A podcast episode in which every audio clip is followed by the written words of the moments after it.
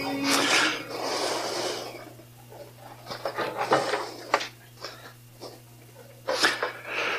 right. How are we doing today? Good. All right. Let's try to keep it that way. uh, are you ready for this? that makes one of us. like, uh, like Randy said, we're continuing here in a series, and we landed today on uh, on the topic of reconciliation, which is an awesome, awesome topic. We're doing a series here, a study in the book of Second Corinthians called "The Strength of Weakness," which again is another topic I think I know a little bit about if we're talking weakness, and so I'm really excited to plow through this here this morning and uh, just kind of see where we go with this, but. Uh, I'm going to begin by reading today's passage out of 2 Corinthians, uh, the fifth chapter. The Bible tells us uh, that so from now on we regard no one from a worldly point of view. Though we once regarded Christ in this way, we do so no longer. Therefore, if anyone is in Christ, he is a new creation. The old has gone, the new has come.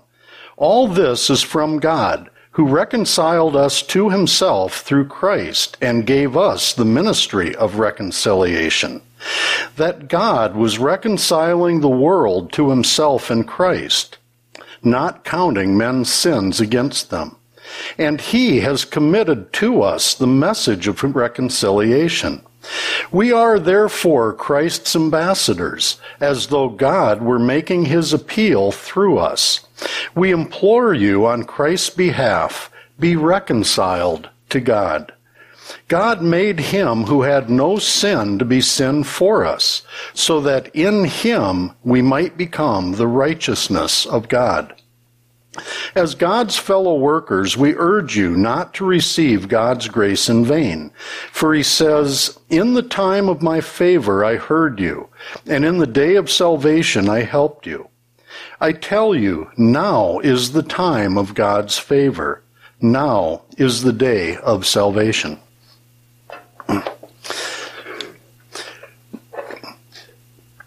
Years ago, I remember Mike Gaudet defining the word evangelism. And he said what evangelism is, is one beggar helping another, telling another beggar where to find bread. I love that. And what that really helped me to understand is that we're not talking down to people from the mountaintop. We're not talking from a position of strength. It's exactly the opposite. We're we don't have to be strong in and of ourselves. In fact, it's exactly the opposite. It's in our weakness, ironically, that we find strength through God. And with that being the case, uh, to talk today about the message of reconciliation, it's impossible for me to think about this topic without making it very personal. Because when it comes to this Bible, and I think a lot of us here today would agree, we didn't just learn it, we lived it. When it comes to the teachings here today, it's not just something that we read in a book or believed intellectually, but when if there's anybody here today that chokes up a little bit when they hear the song Amazing Grace and you land on that line, I was lost and now I'm found. I was blind, but now I see. If that just er, gets you a little bit, you're in the right place because that's exactly what I'm talking about when I talk about how personal this particular message is today. And it makes me reflect a little bit on the people that carried this message of reconciliation to me. And it makes me think a little bit about how did they do that exactly? How did they accomplish that? What was it they said or did that flew under my radar? And in reflecting on that, there's a few key things that were communicated to me early on that radically changed my view of church and religion and Christianity and challenged me to maybe question some of my own beliefs and realize that I was wrong about a lot of things. One of the first challenging things that I learned when I started to investigate Christianity was they stated that Christianity is not a religion, it's a relationship. And that blew my mind because I grew up in religion. I grew up in a Christian home and I attended Sunday school at the Harmony Presbyterian Church in Hurley, South Dakota, population 420, counting the cemetery. And a little town that had had one bar and seven churches, which means the drunks got along better than the Christians, I thought. but uh, in my warped worldview, but uh, but I learned religion. I knew what religion was. And when I went to Sunday school, there were the Ten Commandments hanging on the wall, and I was taught the standard mish, mash, mush of the new and old covenants, and, and I got my eggs scrambled by it, and, and I tried to practice religion. I really did. And there was a time where I really wanted to do this stuff. But I'm a perfectionist and I failed a little bit, which means I ended up failing miserably. And I finally concluded that if I can't be a perfect good example, maybe I can be a perfect bad one. and I found out that was actually achievable. so that's the route I ended up going. Uh, the point of that, though, was that what I finally had to realize, again, because I was challenged about it and it was pointed out to me, was that I did not have a conception of God. I thought I did, but I learned that uh, what I really had was a misconception of God. And they also explained to me that I didn't know what I didn't know. I thought I knew all about God and I thought I was right about my beliefs and I would actually defend these beliefs. If, if my beliefs were right, then my response was probably correct. Run. because that's what a normal person would do if your God was like the God in my head, the God I thought was real. And so what I learned about religion as opposed to Christianity then is that ultimately the purpose of religion is to make us sin conscious. The purpose of Christianity is to make us son conscious. The focus of Christianity isn't on sin, but on God's Son. And there's a huge difference. Because what I learned is that Christianity is relational. And you see, and that's why I, had to laugh uh, last week because Mike was teaching and he mentioned that uh, the Bible tells us that when we die, and I don't think he said it, but you know, we end up at the pearly gates was how I heard him, you know, the picture in my head. And but you die and go to this place, and you Christ meets you, and and the first thing he says to us as Christians is, "Well done." Well done, my good and faithful servant. And see, that wasn't new information to me because I believed for years that if I die and I go to God or meet Christ, that's exactly what he'll say to me. Well done. But well done is one way of cooking a steak.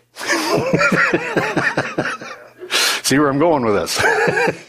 So some people, they were kind of bad. You oh, know, well, you know, let's make this one medium rare. This guy, you know, he was, you know, did a little better, you know, a little worse. You know, this guy's going to be a me. Oh, this dude, well done. let's burn him. And that's honestly how I thought. And so with that conception of God, you see, I think I've mentioned this before, but I tried reading parts of the Bible.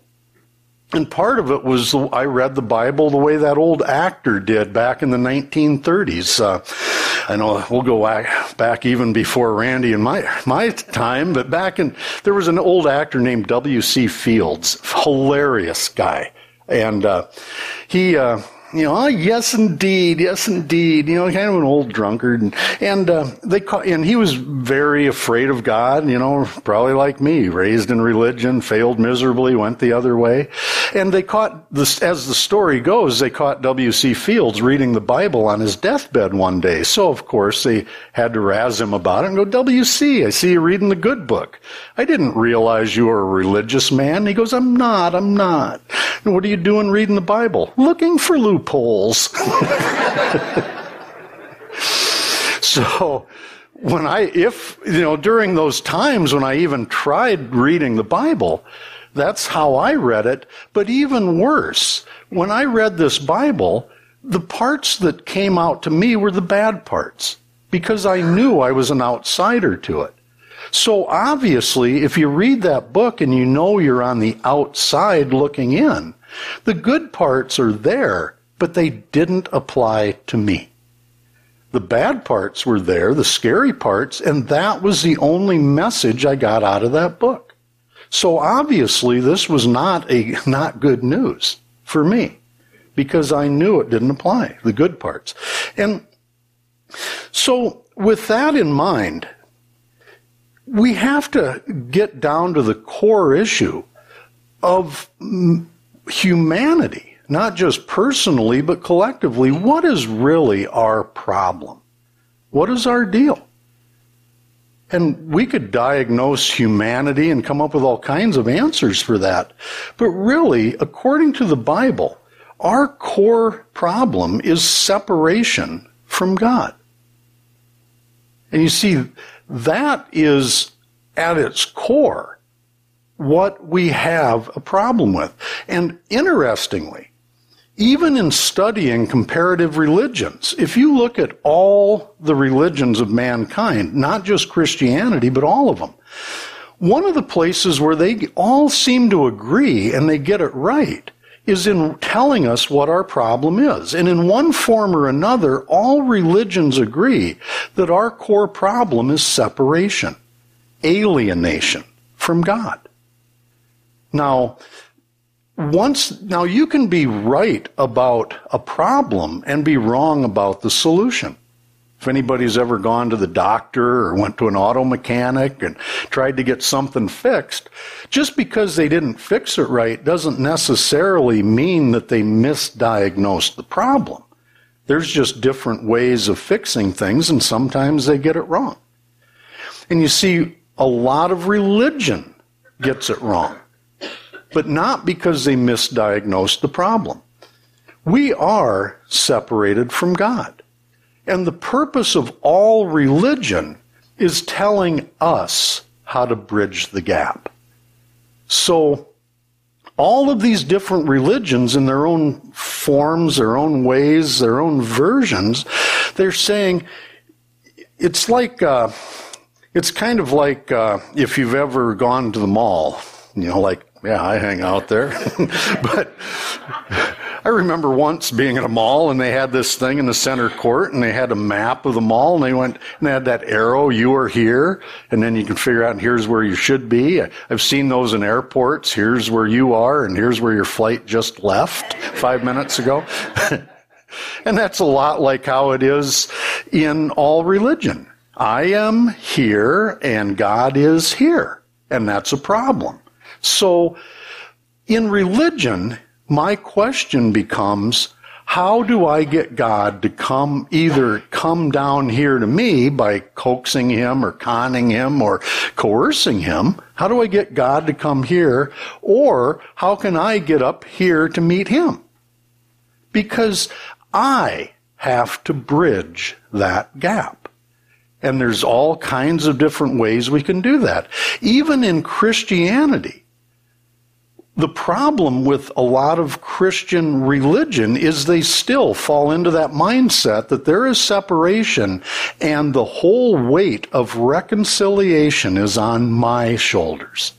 How am I going to get to God?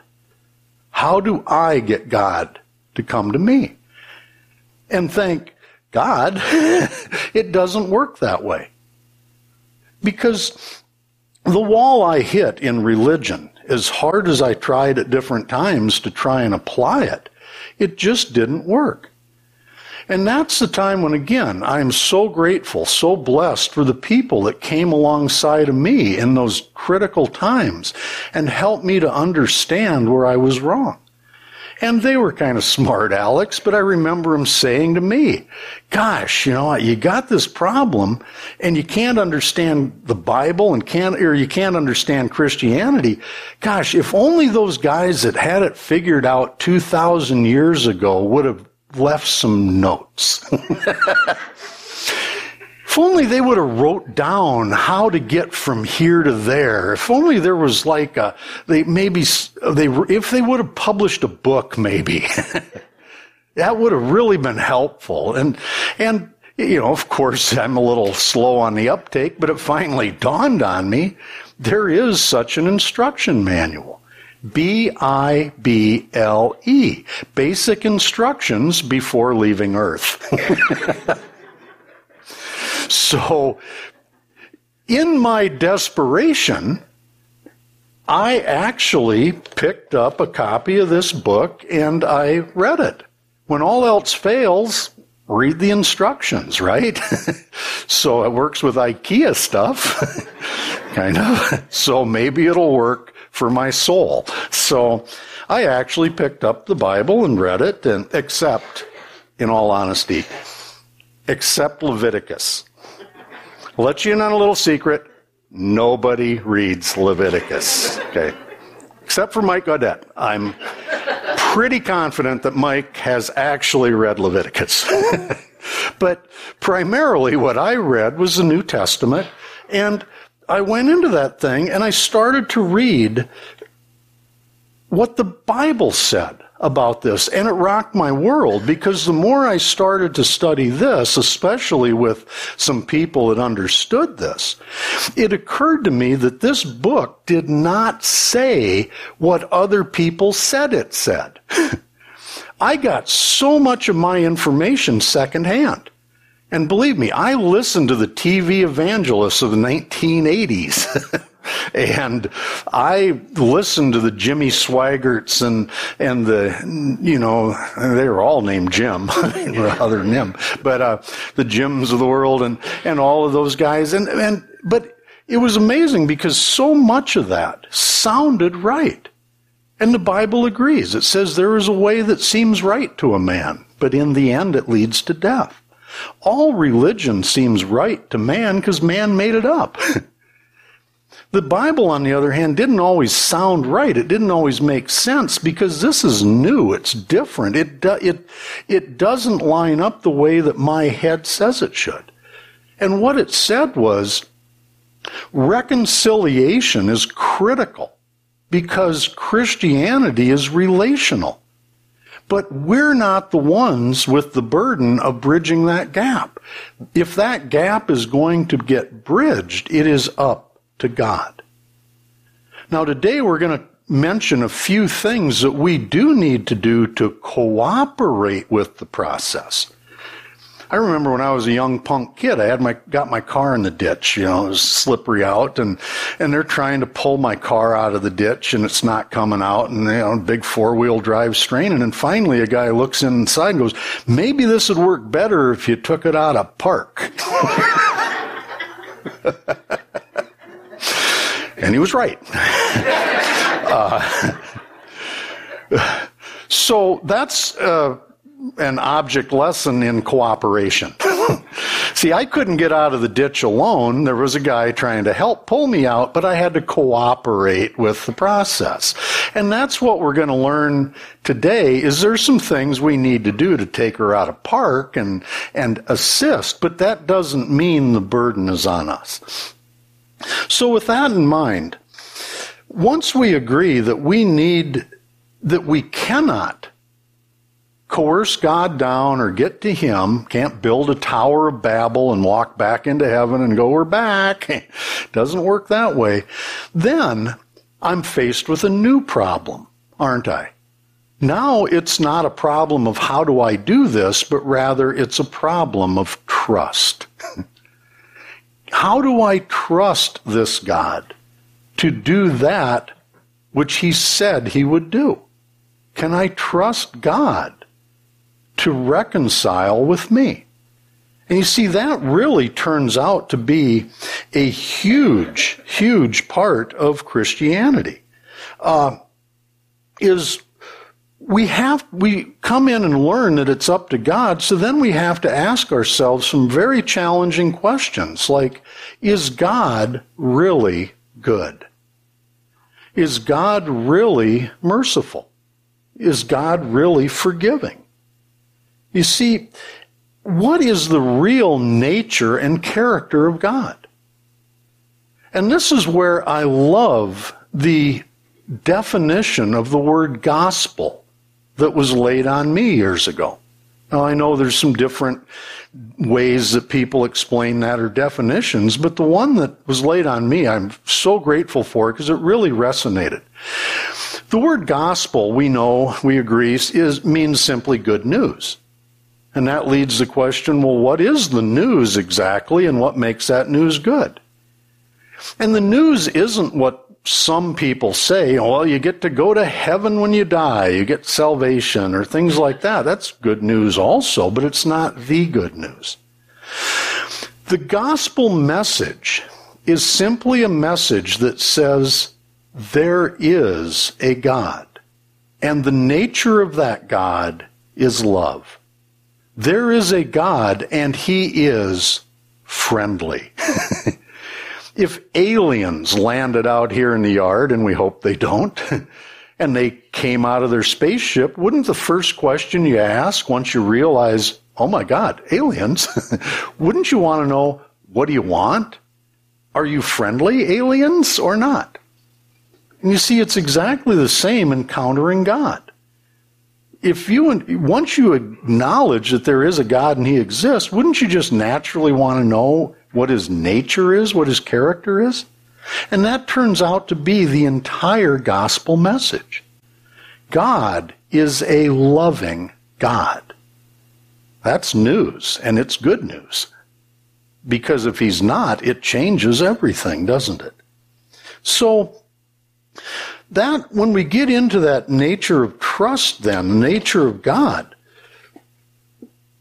what we have to do is we have to start not just to believe and by believe how what do you, what do you believe? Believe the news. Believe what the bible says.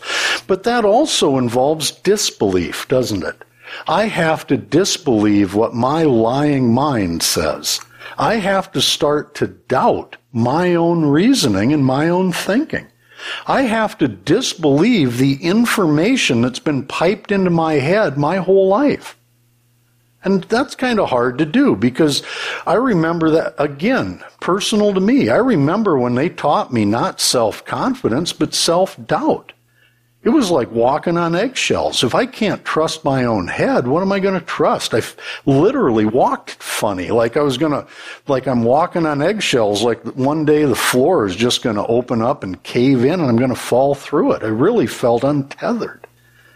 But you see, that actually turned out to be a good thing because I trusted my own reasoning for years and look where it got me.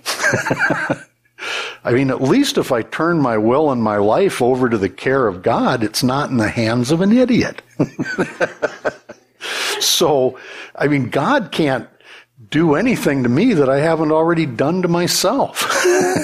so, once I started to realize that our problem is relational, it's separation from God. And the fruit of separation from God is separation from others, isn't it? Now, I was also, as evidence that I was separated from God, I had a lot of alienation with my family and friends and people around me, and I tried to fix that too in different ways. But if I don't fix the core problem, I don't have any hope of fixing this either. And I have to start with this relationship. The fruit of fixing this one is fixing these. Kind of makes a cross, doesn't it? That just coincidental? but, but that's really what I had to focus on. And that's why in this verse out of the uh, first uh, chapter of Colossians I put in here, it talks in here it talks about God making peace with us. And that's really, isn't that what we all wanted our whole lives? Peace.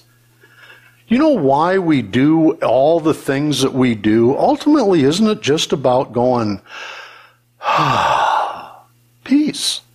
Everything we do in life is a means to that end, isn't it? Gosh, if I just had a, the right number of zeros on my bank account, you know, and today I do. You know, it's just, it's all zeros. Be cool if there was a one or two in front of them, but, but, but if my bank account just had the right number of zeros on it, then I could have what I really want. Ah, peace. So it's not about the money, it's about peace. If I just had her, then I'd be happy. I could, I'd have peace and happiness. And I just, if I could get her, if I could get him, I'd, oh, ah, angels would sing, everything be great. Six months later, God, if I could just get rid of her, I could have peace. People get divorced for the same reason they get married, don't they? It, it's all about peace of mind. If I could just get that house or that car, if I could, once I get my education, then life is going to start and I can start to be happy. Or if this person had died or if that one had come back to life, I could be happy. Whatever it is. But it's really about peace. And you see that's so true with our faith and Christianity. Even there, what's it really about? Peace. How can we have peace with God? And you see, that's the whole thing. How did Christ describe himself? The Prince of Peace. See, Christ came to make peace with the world, it says, because through his blood, through his sacrifice, through his example. It was all about forwarding that simple gospel message. I am here. I am God incarnate in flesh, representing my Father in heaven. And the message I am carrying through everything I do and everything I don't do, it's all about telling you, showing you, convincing you, you are loved. I love you. And because I love you, I'm not here to bash you or rub your nose and stuff. I am here to help you. I am here to save you. I am here as a servant to serve you. And that just didn't fit inside of my brain. but that was the truth. And you see, so once we know it's about God trying to make, open up a door to make peace with us, it says our human condition, we were alienated from God. Not just separated, alienated. Outsiders looking in, not citizens. And he also says we were enemies of God, but it doesn't say we were true enemies, does it? We were enemies in our minds. As far as I was concerned, God hated me and I was just returning the favor. As far as I was concerned, we were enemies. But that didn't mean that God viewed me that way. It means that I viewed me like that. Enemies in our minds. And then in the NIV translation, it's curiously, it says we were enemies in our minds because of our evil behavior. But in the same Bible, if you read the note and read the bottom of it, it gives an alternate translation. It doesn't necessarily mean because of. It also can be translated as shown by.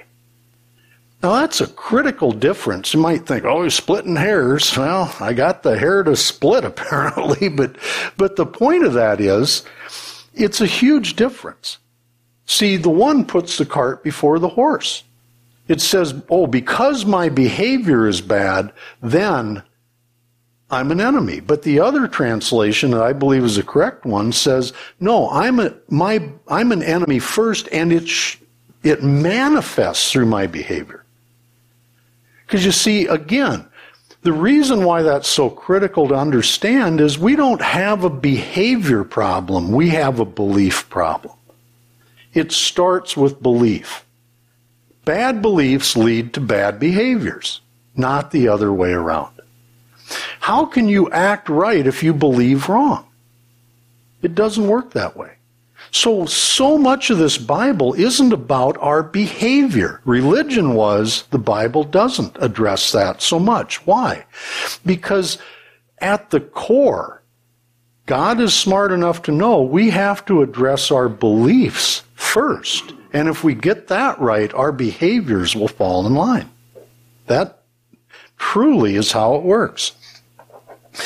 So, with that understanding, of what our problem is, our solution becomes pretty obvious. To let God do what he said he was going to do.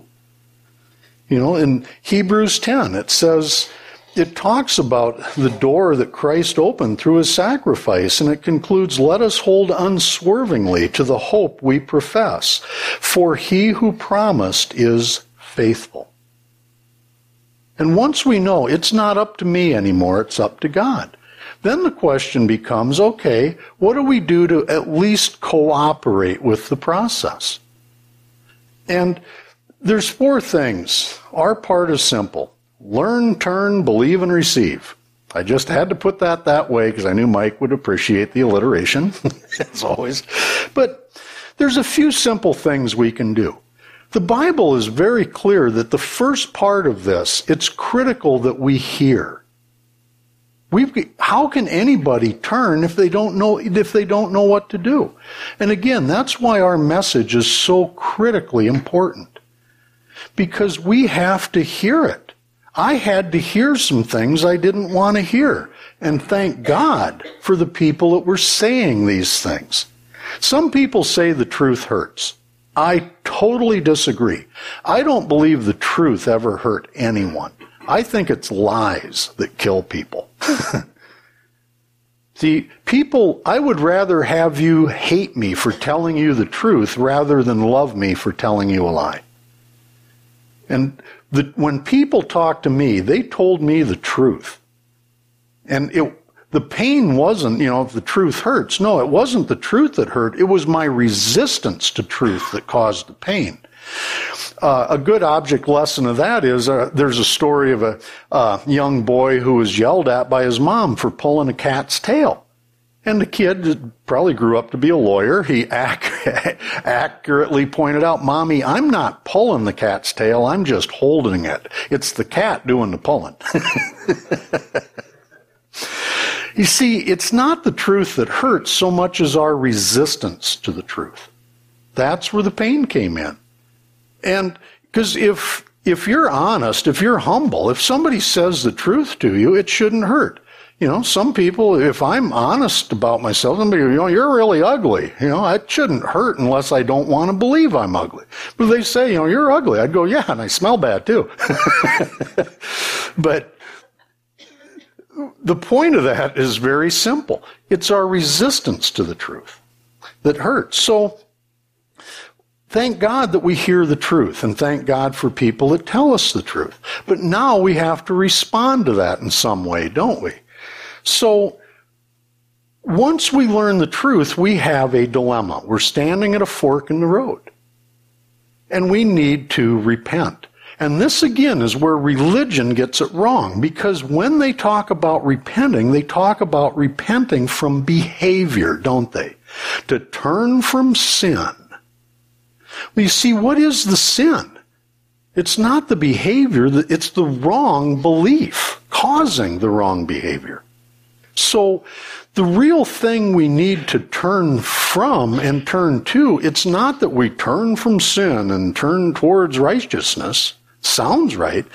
But we really, if I turn, if I'm going to Rapid City, so I leave Sioux Falls heading east, that's a long drive. And at some point, when I see the, you know, the signs not getting closer, if I got a map going, gosh, it's getting farther away, I might actually get the message that I'm going the wrong way. So what do I do? Double down and keep going? No. You stop and change direction. You turn. That's the word for that is repent. So you see, it's not that I'm facing my sins. That's not the problem. The problem is I'm not facing God. I'm running from Him. And I need to face Him and move towards Him. One of my spiritual advisors taught me a term that he used a lot called the fundamental option. He says people can confuse you because good guys sometimes do bad things and bad guys sometimes do good things. That's reinforced by Hollywood. Remember when movies were so black and white, not only, you know, in color, but the, the concept. You know, the good guys were all good and they wore white hats and the bad guys were all bad and wore black hats. And then they came out with movies where you actually get turned around where you're rooting for the bad guys. the good guys really weren't the good guys, and the bad guys weren't the bad guys, and it gets all confusing. But but it's but in in this case, you see it he had a fundamental option where he said fundamentally everybody is either facing God and moving towards him or fundamentally facing away from him and getting farther lost. That made sense. So fundamentally, I was facing the wrong way, and I needed to repent, to change direction, admit I was going the wrong way, and it wasn't turn from my sins, but it was to f- face God. And having done that, that involves an act of belief. I have to believe. I have to trust that this is the right direction and I have to commit to saying, you know what, I'm, I'm on board. I'm going to go this way. And it's through our beliefs. It says, and there's a, so many lines I could pull out of this Bible, by the way, that reinforce that trust that we can have in God. But one of my favorites is out of Matthew 7, where I don't know how Christ could have made it any more plain than this, but he said simply, Ask, and it will be given to you. Seek, and you will find. Knock, and the door will be open to you.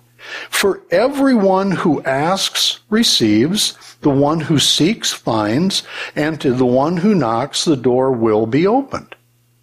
Doesn't that sound like a promise or a written guarantee?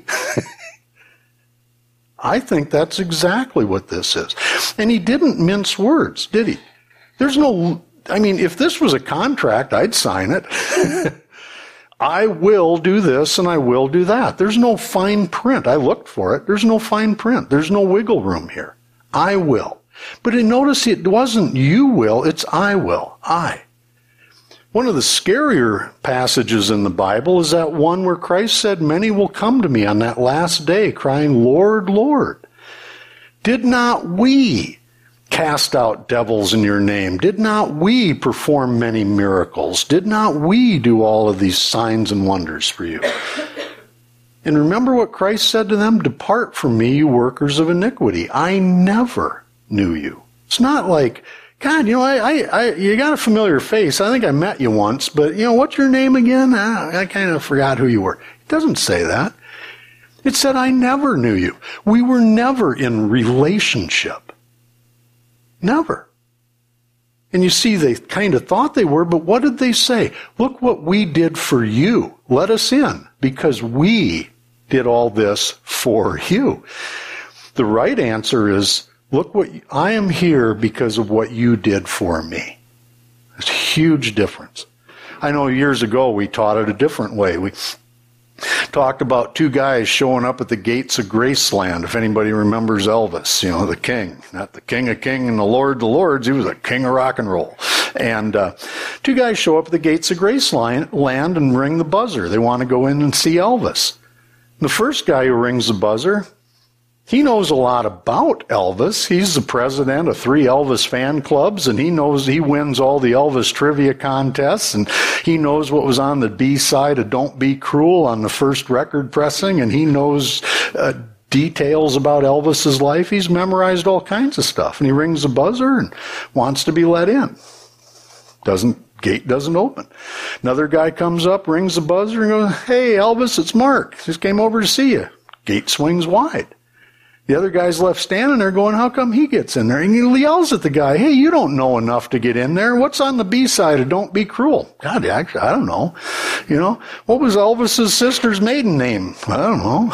you know, and, well, how come you're getting in and I'm not? Oh, because I know him. we have a relationship. We're friends.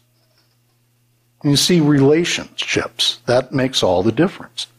So we can have confidence because of the promises God made to us in writing. And that leads us to that great passage in Revelation that many are familiar with. So be earnest and repent. Again, not about behavior, but repent with belief. Here I am. I stand at the door and knock. If anyone hears my voice and opens the door, which is belief, I will come in. Receive. I will come in and eat with that person and they with me. See, all four of those things learn, turn, believe, and receive are in that one and a half passages in Revelation, aren't they? It could it be that simple? Yes, it could. And what a perfect uh, segue. I know Jay Murphy would be proud to see a radio quality segue like that, but that last passage talked about hearing God's, hearing Christ's voice, opening the door, and he will come in and eat with that person and they with me. And today is Communion Sunday, and that's exactly what we're fixing to do.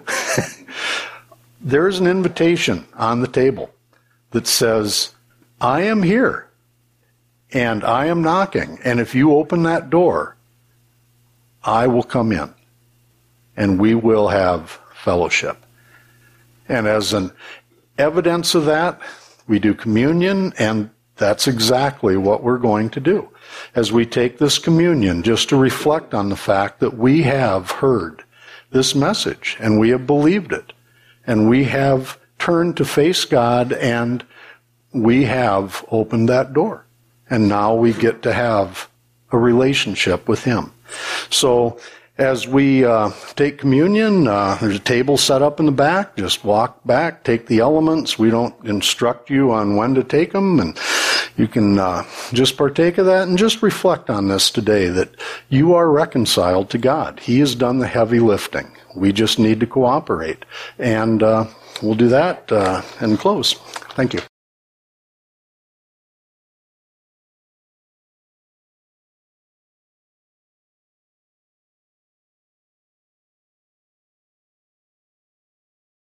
Before we close, I just want to state for the record that Gary Klatt in the back row reads Leviticus.